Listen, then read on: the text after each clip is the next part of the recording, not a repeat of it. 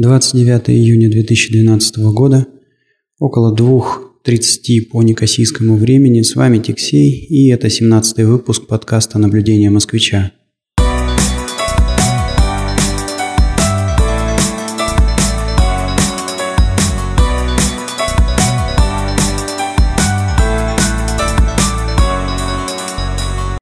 Решил воспользоваться обеденным перерывом, чтобы записать очередной выпуск – ну и так как только что закончился мой тренинг в Дубае, наверное, этот выпуск будет полностью посвящен каким-то новым впечатлениям, которые остались от моей второй поездки в Эмираты. Ну, а прежде чем я перейду к разговору об Эмиратах и непосредственно своих каких-то наблюдениях. Хотел бы извиниться за небольшую ошибочку, которая произошла с предыдущим выпуском. А, дело в том, что я залил подкаст, как обычно, на свой хостинг, на свой блог www.tixey.ru. И после этого вроде бы даже все проверил, все замечательно работало. Но, к сожалению, наверное, когда я закрывал FTP клиент, я случайно переименовал файл, э, добавил э, точку в имя mp3 э, файла с 16 выпуск, выпуском подкаста. И естественно, что файл перестал скачиваться и был недоступен на подкаст-терминалах. Заметил это я благодаря комментарию, который оставил один из слушателей. Большое спасибо. Тут же подправил. И сейчас вот вроде бы все замечательно работает. Будем надеяться, что больше таких ошибок не будет. Ну да ладно, ошибку исправил, переходим к, собственно, темам сегодняшнего выпуска. Поговорить а, прежде всего я хотел об арабах. Вот э, интересный такой момент мне бросился в глазах. То есть э, я и в аэропорту обратил на это внимание, и в отеле, в котором проживал. Ну, так немножко я там погулял по магазинам, было э, свободное время и э, пообщался также с э, студентами, которые тоже были в общем-то, представителями стран вот этого региона, как они его сами называют, гольф регион. И, ну, в общем, понял я, что детишек у арабов много, многодетные семьи. То есть стандартная картинка, когда по какому-нибудь Mall of Emirates а, идет в белых одеждах а, раб, вот, и идет он в окружении, значит, ну, супруга, тоже она, значит, в черных одеждах, голова закрыта, иногда видно лицо, иногда и того меньше, то есть только амбразура для глаз оставлена. Вот. И 4-5 детишек бегают вокруг. И, ну, в общем, как-то я поразмыслил над этой ситуацией и подумал, что да, молодцы они, арабы, что пока, пока а, европейский мир не может определиться со своим отношением ко всяким там меньшинствам, они рожают детей. А меньшинство, ну что меньшинство? А если детей рожать не будут, то вымрут, и уже через э, поколение никаких этих меньшинств не останется. А кто останется? Останутся вот эти дети, да, дети арабов, э, которые дурака не валяли, да, не занимались какой-то фигней, вот, а, а нормально сохранили э, вот ценность семьи, да, и рожали и воспитывали детей. Ну, вот на тот факт, что, значит, вот арабы, они такие имеют многодетные семьи, можно, конечно, возразить, сказать, ну вот, они богаче, у них там больше денег. Да, ребят, тут, ну и в свете того, что они богаче, соответственно, они могут тянуть э, многодетные семьи. Я бы тут сказал, что, ребят, э, по сравнению с россиянами, они нищие. Они просто нищие. У них нет нету ничего. То есть Эмираты это что такое? Это пустыня. Пустыня, в которой нет воды, в которой нет вообще никакой зелени. То есть там за каждую травинку они бьются, каждый, каждому кустику подведен шланг с водой, а, постоянно поливается. Воды там тоже нет, вся вода, она из моря берется, опресняет морскую воду. Безумное солнце, безумное пылище. Да, вот, э, кстати говоря, я хотел сказать, что в этот мой приезд я помню всего один день, я провел неделю там, и всего один день был, когда более или не менее был прозрачный воздух и была хорошая видимость. Во все остальные дни я, выходя на улицу, чувствовал, как мне сразу начинало першить горло, а воздух, ну, был такое ощущение, как вот когда пылесос вытряхиваешь, вот примерно такие же ощущения испытываешь, если, не дай бог, вдохнул немножко вот этого облака пыли, которое вываливается из а, мешка пылесосного. Ну так вот, то есть и получается и ни воды, ни каких-то, а, ни какой-то растительности, ни чистого воздуха. Там нифига нету. Все, что у них есть, это нефть. И, кстати говоря, эту нефть достаточно тяжело добывать. То есть у них, насколько я знаю, шлейфовая нефть. То есть там надо под водой как-то корячиться, как-то ее доставать оттуда. И тем не менее, при всем при этом, значит, вот они умудрились умудрились сделать такие условия, что значит, среднестатистический араб может там, вырастить двух, троих, четырех, пятерых детишек, дать всем какое-то нормальное образование. Ну что, молодцы, молодцы. А мы еще раз убеждаюсь в том, что просто какие-то балбесы и не понимаем, насколько мы богаты. вообще, мне кажется, что а, проблема, как, как сказал один из моих друзей, россияне потому такие бедные, что такие богатые. Да? Слишком, слишком всего много у нас, и нифига мы это не ценим. Ничего мы этого не ценим. То есть не относимся там к каждому а, сантиметру земли так и с такой любовью, с какой относится европеец.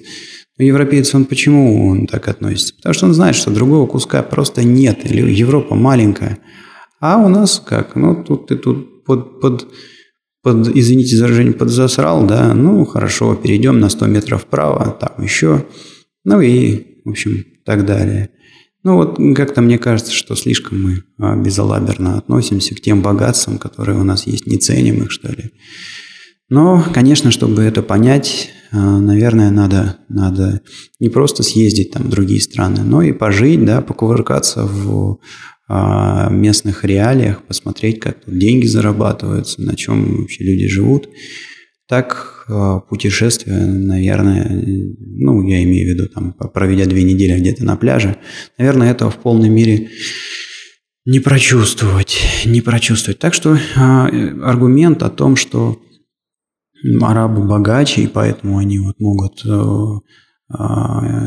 растить больше детей ну, не принимается. Мы богаче, они беднее. Просто они более эффективно расходуют те крохи, которые им доступны. Ну и вообще, вы просто задумайтесь, да, вот если говорить о Дубае, то а, кто-то мне сказал цифру, я могу ошибаться, но не суть важно.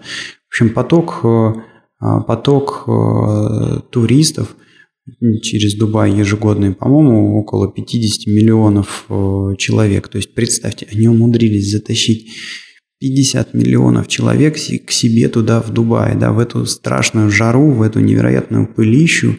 И, э, в общем, море, да, море, это там отдельный комментарий, это такая взвесь э, воды и песка, вот, в которую, если честно, не очень хочется заходить купаться, а когда выходишь, э, ты такое ощущение, что весь покрыт солью, потому что моментально высыхаешь на этой сильной жаре. Короче говоря, ну вот ну никакого у меня желания там в этом море э, купаться или приехать туда, может быть, отдохнуть, нет. И тем не менее, вот такое количество туристов, они умудрились каким-то образом, каким-то образом затянуть. Более того, значит, и бизнес, да, то есть понастроили каких-то бизнес-центров и а, заманили туда большое количество компаний, создали для них нормальные условия для работы, настолько хорошие, что вот все плюют на жару, на вот эти адские, адские а, пылевые бури, да, и э, основывают свои офисы там, да. Вот это, конечно, поразительно поразительно. И в этом плане, в этом плане, конечно, арабы А, большие молодцы. Кстати говоря, вот тут мне товарищ э, прокомментировал ситуацию. Оказывается, значит, э, а, в Дубае нефти как таковой уже практически не осталось. И, ну и сейчас основной доход Эмирата, насколько я понял, это именно туризм и э, доход от компаний, которые размещают свои офисы а, на территории. Так что вот так вот, вот так вот сумели они, на мой взгляд, грамотно а, преобразовать те нефтяные деньги, которые у них были, значит, в, во что-то другое, да, что сейчас для них продолжает генерировать прибыль. Молодцы. Ну, еще я хотел э, рассказать о том, что э, я вот после этой поездки вообще не понимаю, зачем люди покупают э, недвижимость в Эмиратах. То есть единственное, что приходит в голову, ну, наверное, для того, чтобы ей как-то, может быть, спекульнуть, хотя тоже, в общем-то, не очень понятно, как ей спекулировать. Суть в том, что а, ты не можешь купить, ты не можешь купить себе там дом или квартиру в, э, в Дубае, например, да? Что это означает? Это означает, э, что вот, допустим, если ты там побывал, тебе понравилось, нашел какую-то виллу, а, то ты хочешь, э, если ее приобрести, максимум, что ты можешь сделать, это взять, а, ну, насколько я понял, получается, что ты саму виллу покупаешь, а вот земля, земля, на которой построена эта вилла, она тебе принадлежать не будет.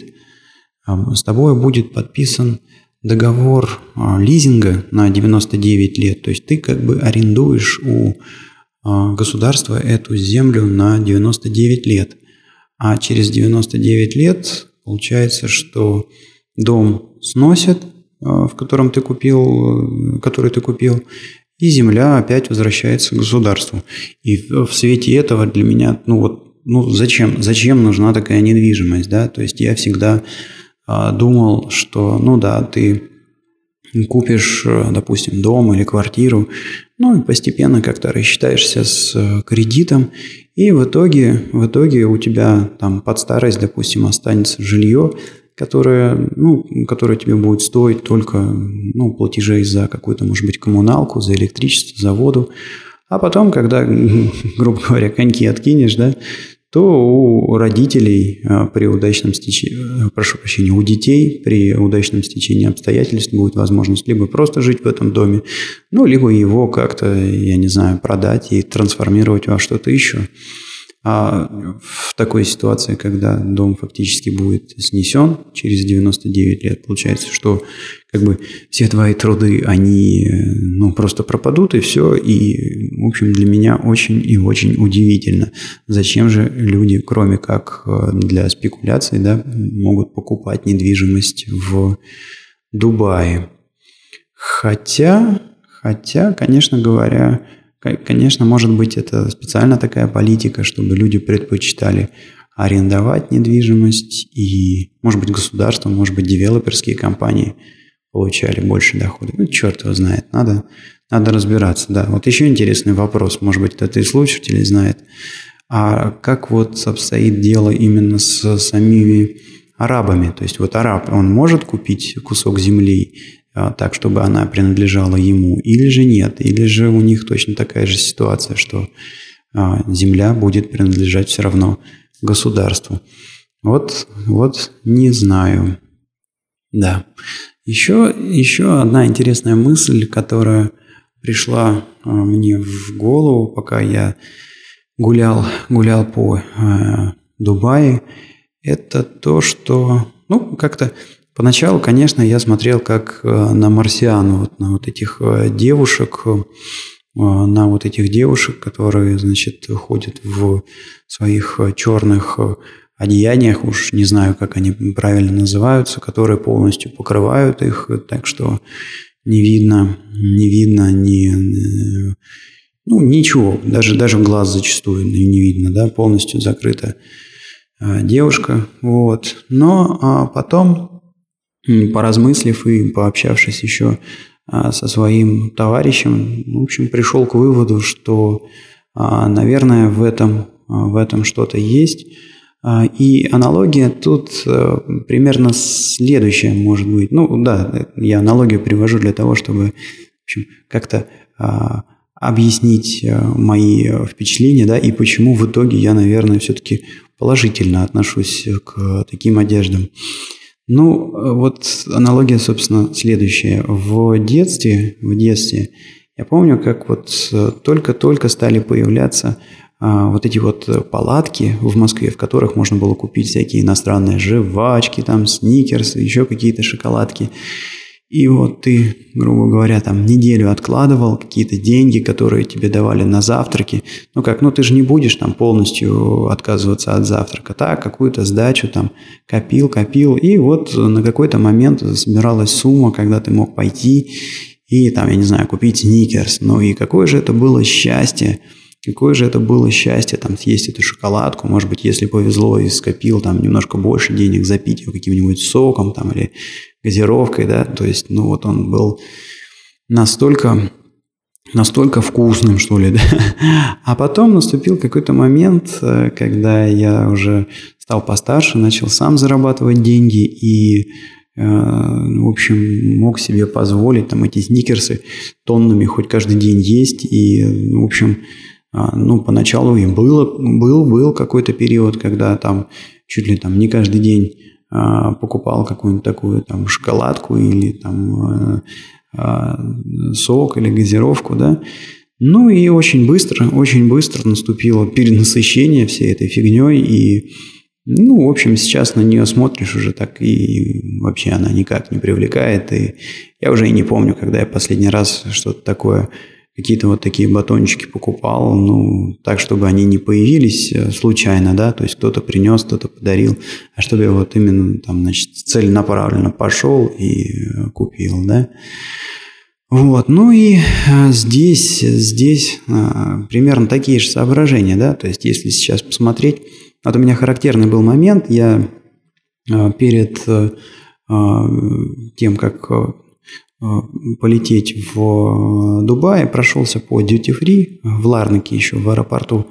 Ну и вот заходишь э, в киоск, и в киоске там, ну, как обычно, значит, какие-то закуски продаются и много-много всяких журналов. Смотришь на журналов, на журналы и, в общем, чаще всего там какие-то девчонки раздетые, там, и, либо полностью, либо там в купальниках таких, что их там практически незаметно. Ну, короче говоря, много-много-много тел, и они везде, и они э, там э, практически голые. Вот, то же самое происходит, э, если посмотреть какие-то клипы там по телевизору, да, то есть сейчас зачастую там как бы популярность певицы определяется не тем, насколько хорошо она поет, а то, э, насколько, значит, она привлекательно выглядит и насколько сильно она раздета на телеэкране. Вот, и э, в интернете то же самое творится, да, то есть э, доступно огромное количество там и фотографии, и, да, и той же порнографии. Вот. А результат э, всего этого, что вот как теми самыми шоколадками об, объедаешься, да, и как-то более, что ли, спокойно начинаешь смотреть на противоположный пол, что, наверное, наверное, на мой взгляд, не есть хорошо.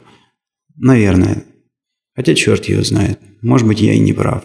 Ну вот, а у арабов, да, у них э, девушка, она, а, значит, как правило, закрыта, и, а, ну, наверное, наверное, такая вот закрытость, она делает ее, что ли, более, более привлекательной в какой-то мере. Ну вот, ну вот как-то так, вот такие вот у меня возникли, вот какие-то у меня такие возникли э, мысли, да, то есть то ты ее видел полностью прикрытый, покрытый, и только мог там фантазировать, что находится под этой, как она кажется, паранжа называется, да, а в какой-то момент ты, значит, вот, наконец, дорываешься до этого а, содержимого, так сказать. Но мне кажется, счастья будет намного больше, нежели чем если ты каждый день там видишь а, с журналов, э, с экранов, э, с сайтов бешеное количество обнаженных тел, да, ну и потом как то смотришь на свою а, возлюбленную и, в общем, уже ты несколько обожрался этой эротикой.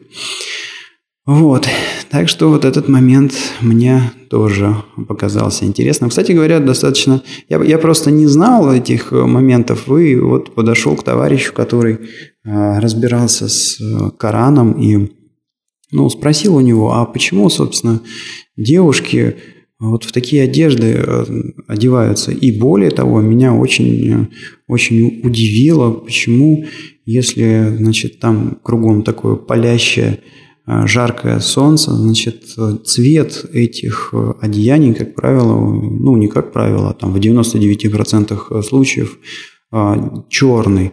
Ну, а остальное 1% это тоже черное одеяние, но только там какие-то, значит, каемочки есть другого цвета. Ну и товарищ, вот он пояснил этот момент таким образом, что женщина чтобы а, не привлекать внимание мужчины. Ну, почему этого делать не надо, это, а, наверное, отдельный вопрос, да. Вот, она, она должна а, покрывать свое тело. Ну и в какой-то момент, значит, у пророка спросили, а почему, вернее, не почему, а в какой цвет должна женщина, значит, одеваться. И пророк ответил, что а, она должна одевать одежды наименее привлекательного цвета. Но наименее привлекательный – это черный. И вот, собственно говоря, именно по этой а, причине они и закрываются в одежды черного цвета. Хотя, конечно, если говорить с точки зрения вот климата дубайского, это, конечно, а, жесть какая-то. Вот. Ну, а по поводу жести тоже, значит, вот э, правильно очень прокомментировал этот вопрос э, вот этот мой приятель, да, он сказал, что, говорит, Никита, ну ты понимаешь, э, что вот ты с детства, например, приучен ходить в трусах и в майке, да? Если ты окажешься на улице без трусов, ты себя будешь чувствовать просто очень-очень и очень некомфортно, тебе будет стыдно и тебе, тебе просто будет плохо. Вот. Но она говорит, что у а, ну, арабских девушек из нормальных верующих семей то же самое. Они с то ли 7, то ли 8 лет начинают а, носить вот такие одежды. И к ну, какому-то уже совершеннолетию, что ли, да, они просто себя чувствуют неуютно на улице, если а с нее снять, допустим, ту же паранжу. То есть она чувствует, как будто бы она раздета, и, а, как он сказал, никто их не заставляет носить эти одежды. Нет такого, что вот злые мужики заставляют закрываться. Нет, ничего подобного. Она сама себя просто чувствует раздетой, некомфортно, если, значит, не закрыта у нее голова, лицо, ну и все, за исключением, может быть, кистей рук. Вот тоже такое интересное соображение. А, еще, еще в, а, во время этой поездки я вообще забавный момент, да, то есть настолько неприятный климат в Эмиратах, что я из отеля, а, прожив, прожив в Дубае неделю, я из отеля вышел три раза всего. Всего три раза. И у меня не возникало никакого желания там куда-то еще сходить, чего-то как-то вылезти. Именно потому, что было очень жарко, и каждый выход на улицу – это, ну вот ощущения такие, как будто тебя палкой по голове ударили. То есть вот ты выходишь из отеля, бах, на тебя сразу наваливается это жара, это влажность невероятная, обжигающий воздух, ну и в горле першить от пыли начинает. Поэтому и выходил, собственно говоря, мало. Но, э, тем не менее, значит, вот дошел я до Mall of Emirates, и дошел я туда вот по какой причине. Это тот самый мол, в котором находится горнолыжный спуск. Да-да, то есть вот э, вокруг э, жара 40, а то и 50 градусов, а в Mall of Emirates есть спуск, приличный такой спуск, и подъемник да, можно забраться и съехать на сноуборде или на лыжах. Там же есть ледяные горки, а, на которых можно покататься на санках. Вы там наблюдали, детвора гоняет. Все это дело, значит, э, снег там не искусственный, снег э, ну, вернее как, ну, снег, конечно, искусственный, но я имел в виду, что это не пластик какой-то, да, то есть вот я в Польше, например, летом видел горнолыжный спуск, но он был покрыт каким-то специальным пластиком, по которому можно было кататься примерно так же, как по снегу. Здесь нет, здесь э, самый настоящий снег, который сделан из воды, но сделан с помощью вот, э, вот этих вот снежных э, пушек, которые стоят вдоль а, вдоль всей трассы. Единственное, что, конечно, за счет того, что очень уж большой перепад температур, там внутри, э, внутри, э, собственно, где этот горнолыжный спуск, э, сильный туман.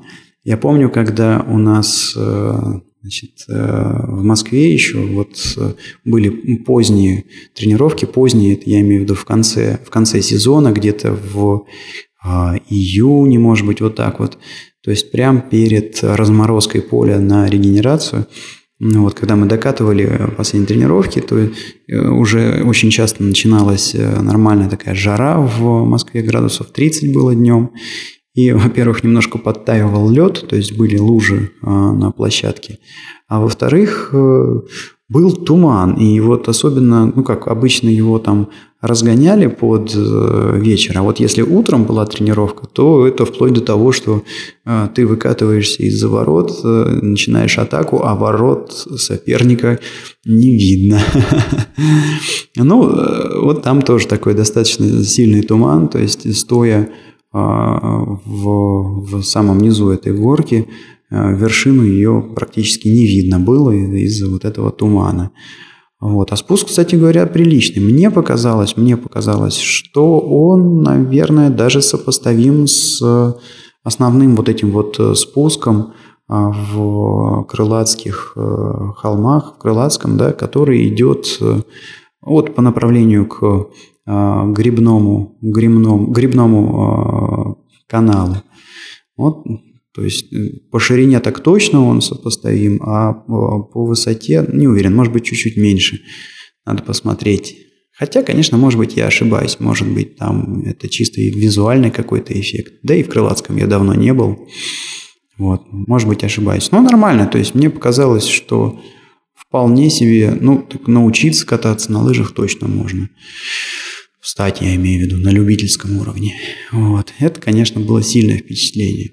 Ну и вообще, Mall of Emirates, он, конечно, потрясает э, своими а, размерами. И в Москве, в Москве я, конечно, не видел а, торговых центров подобного, подобного масштаба. То есть по нему идешь, идешь, идешь, и конца края ему не видно.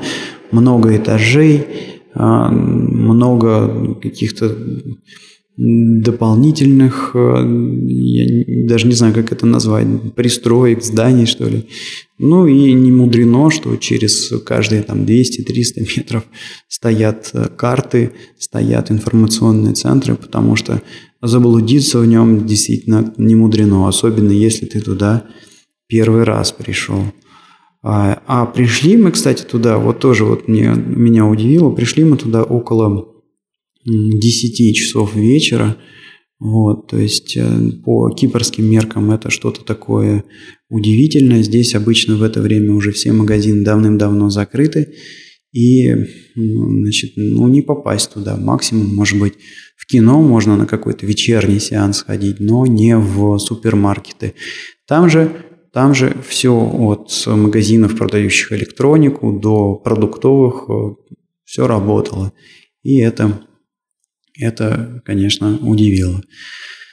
А еще такое короткое наблюдение. Вот я сказал про магазины электроники, и ну, меня поразило то количество рекламы. А, значит, Samsung Galaxy S 3, по-моему, кажется, называется, да, вот этот вот последний смартфон от э, Samsung. Ну, просто практически на каждом магазине висит э, реклама и, в общем, ну, очень-очень и очень заметен этот аппарат э, в магазинах электроники в Дубае. Кстати говоря, до Mall of Emirates мы доехали с приятелем на метро. Да, в Дубае есть метро, причем есть э, целых э, две ветки. Очень у них такое современное оно и здорово автоматизированное. Мне очень понравилось. Ну, во-первых, что удивило, то, что поезда ходят без кондукторов. То есть полностью автоматически там все происходит, сами ездят, сами останавливаются, двери открываются. Внутри, значит, ну, объявляет остановки. Вот. И еще тоже такой интересный момент. Москвичам это не очень привычно, питерцам, наверное, обыденно. Значит, станции, ну вот сами э, платформы, они закрыты. И как бы есть э, только такие двери, которые открываются, и вагон, он когда подъезжает, он останавливается таким образом, что двери вагона и двери станции, они совмещаются, ну и это, конечно, очень безопасно, потому что э, упасть на пути практически невозможно. Единственное, когда открыты вот эти э, двери, это когда, собственно, вагон подошел к платформе, и если двери открыты, то ты не можешь вывалиться на пути, ты только в вагон можешь вывалиться.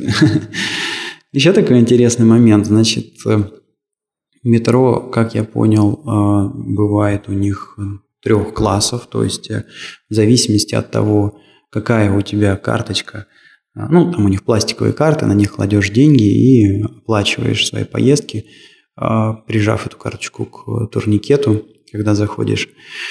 Так вот, есть э, три вида карточек. Какая-то обычная, серебряная, золотая, может быть, ошибаюсь.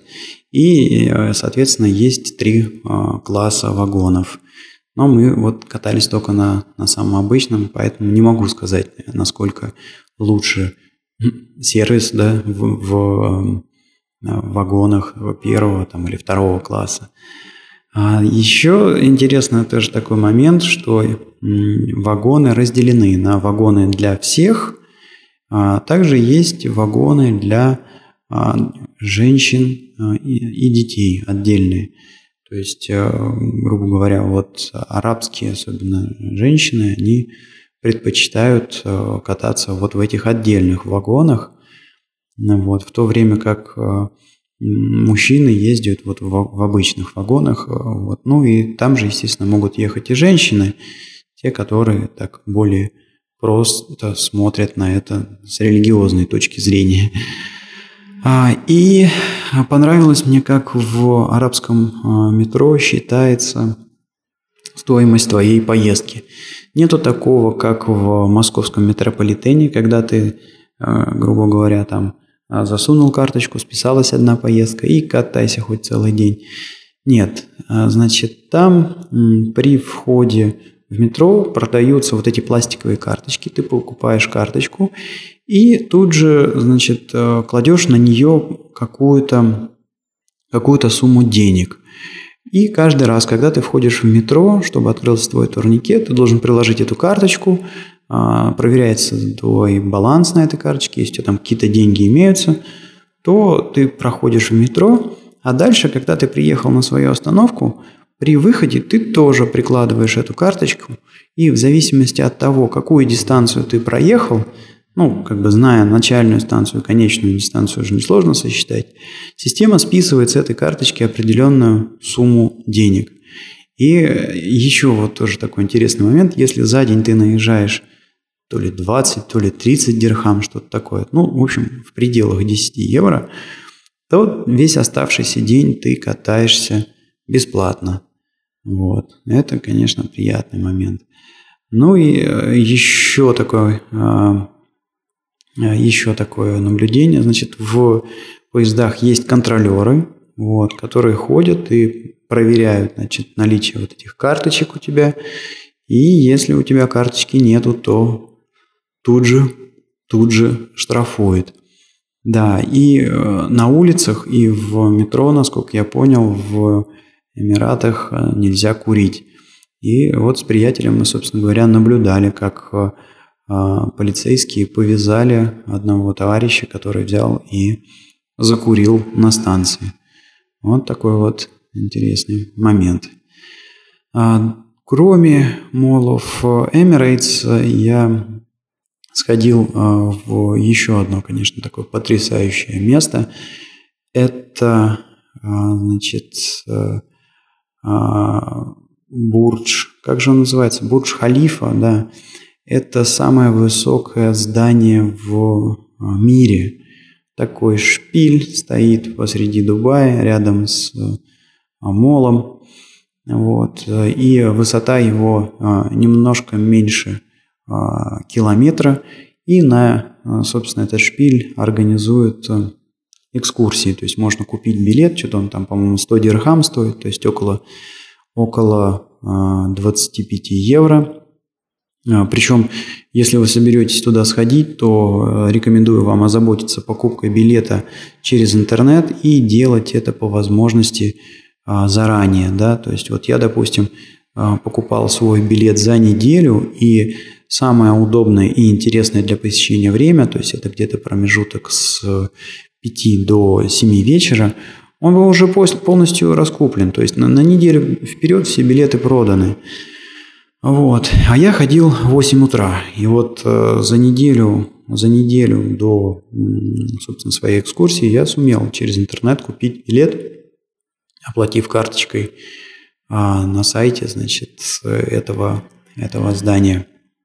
Вот. Ну и Конечно, экскурсия там а, организована достаточно интересно, то есть э, а, сначала идешь э, через э, эдакий коридор и видно, а, ну, прежде всего, что меня поразило, чтобы вообще хоть куда-то зайти, надо пройти через металлоискатели, ровно такие же, как а, когда, как, как такие, которые установлены в аэропорту, когда проходишь после паспортного контроля, значит, и вот, вот эту проверку, и тебя там сканируют, не везешь ли ты каких-то а, противозаконных вещей.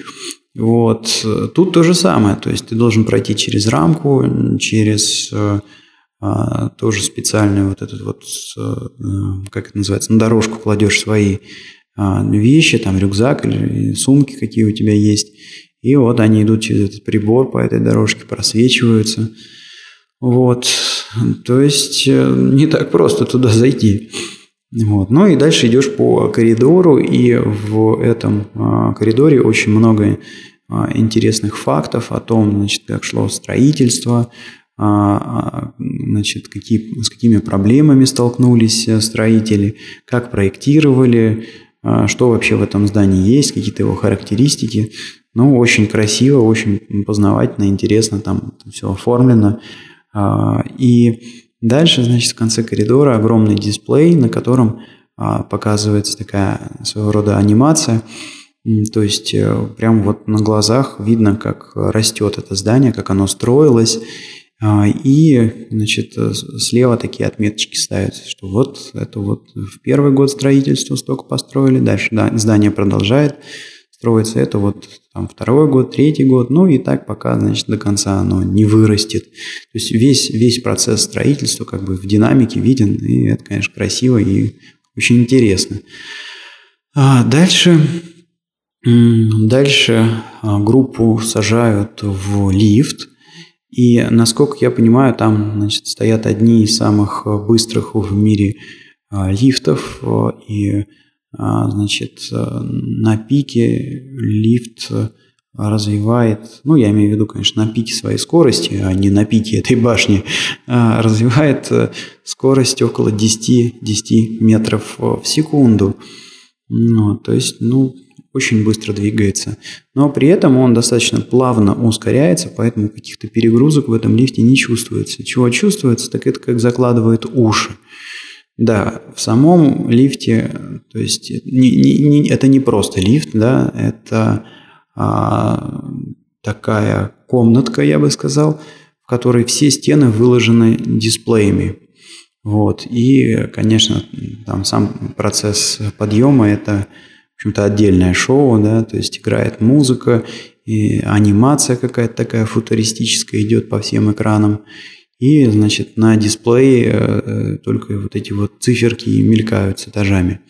Мое личное впечатление от подъема, что а, в свою квартиру в Старогино на девятом этаже, которая расположена, вот на лифте я поднимаюсь дольше, чем, значит, вот этот вот лифт э, поднялся на 135 пятый, по-моему, этаж, вот, по-моему, где-то так э, поднимают туристов, хотя всего там больше 150 этажей в этом здании. Но наверху там уже начинаются какие-то э, приватные апартаменты, куда простых смертных не особо пускают. Вот. Ну и а, наверху, конечно, открывается потрясающий вид.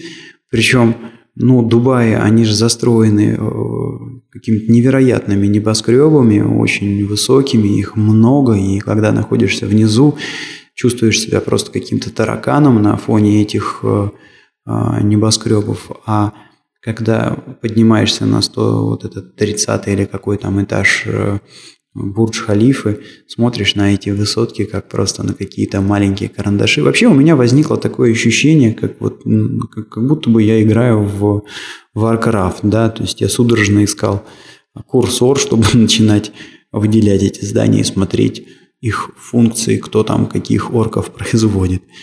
Вообще, я думаю, что в своих э, шоу-нотах я выложу ссылочку на YouTube. Я записал небольшой ролик, э, видеоролик э, о э, том, значит, какой вид открывается с этой Бурдж-Халифы.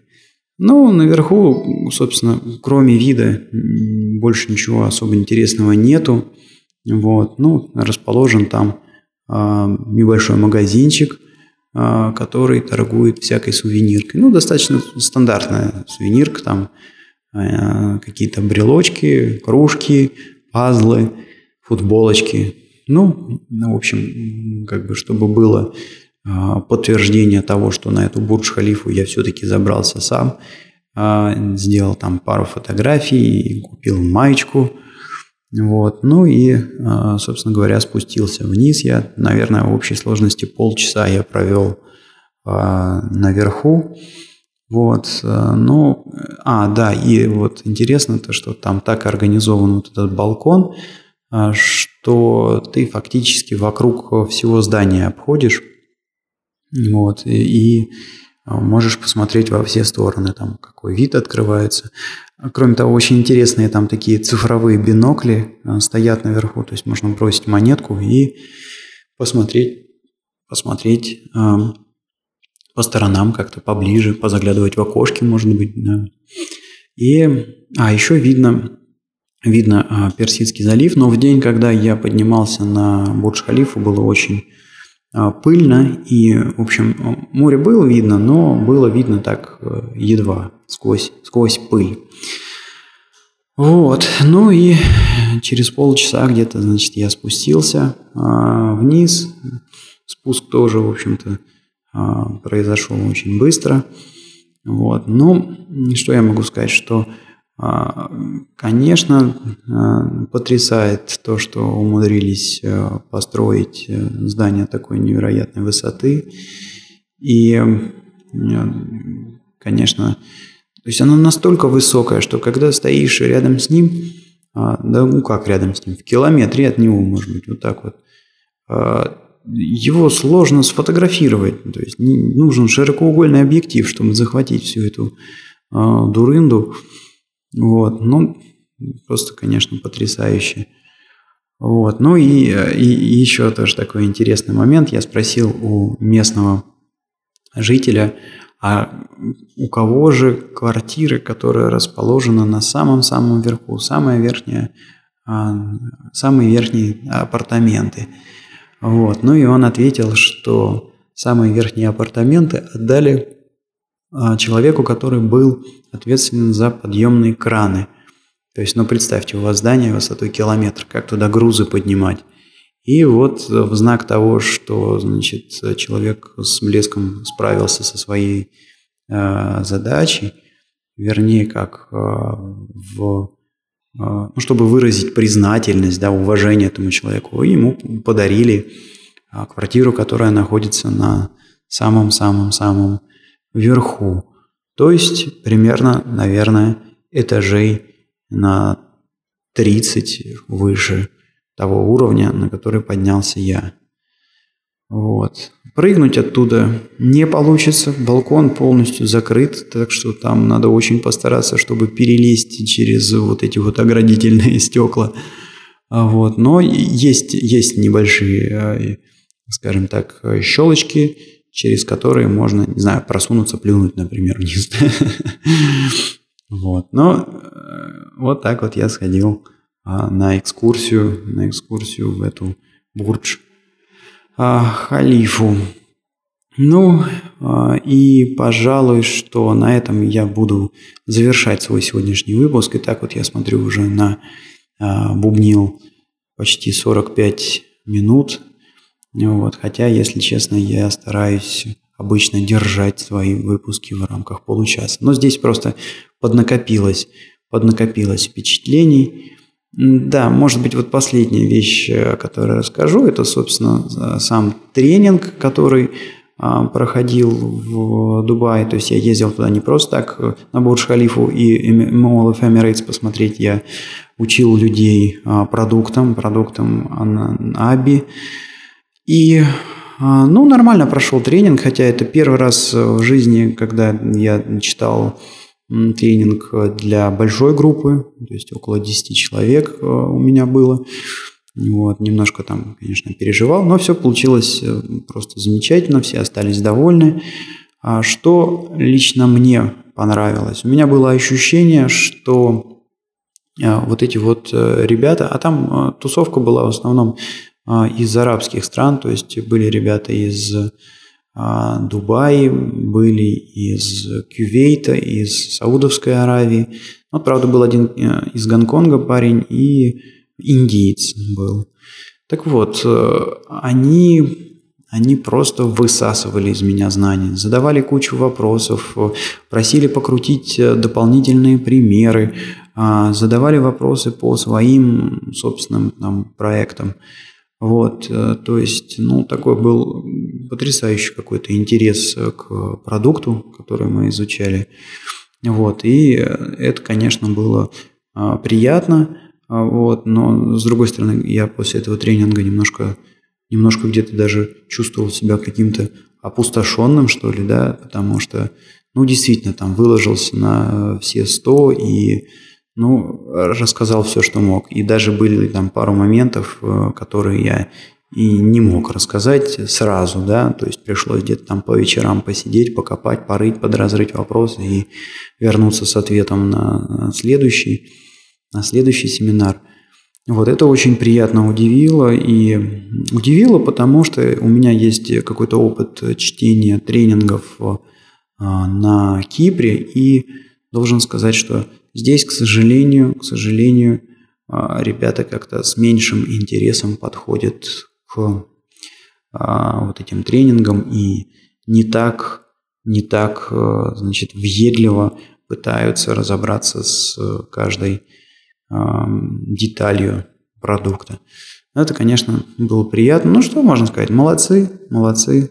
Вот. И, в общем-то, у меня нету никаких сомнений, что все ребята, ну, может быть, за исключением там одного персонажа, а, разберутся, разберутся в продукте и а, с помощью его реализуют нужные им проекты. Вот, то есть молодцы. Ладно, на этом буду а, завершать свой сегодняшний выпуск. Это, напомню, был 17-й выпуск подкаста. Заходите на блог этого подкаста www.tixey.ru. Оставляйте ваши комментарии. Комментарии также можно оставить на а, порталах, на, на как, это, как они называются, подкаст-терминалах, да, arpod.ru и podfm.ru, где я тоже публикую этот подкаст. А, не стесняйтесь, задавайте вопросы. Может быть, вам что-то интересно узнать про Кипр а, или про какие-то еще а, аспекты, так или иначе связанные с моими наблюдениями, да, с моей жизнью. Вот. Если будут интересные вопросы, с удовольствием на них отвечу. Ну, всем желаю хороших выходных и до встречи в новых, как это, до встречи. Услышимся в новых выпусках, наверное, вот так это правильно сказать, да? Все, пока.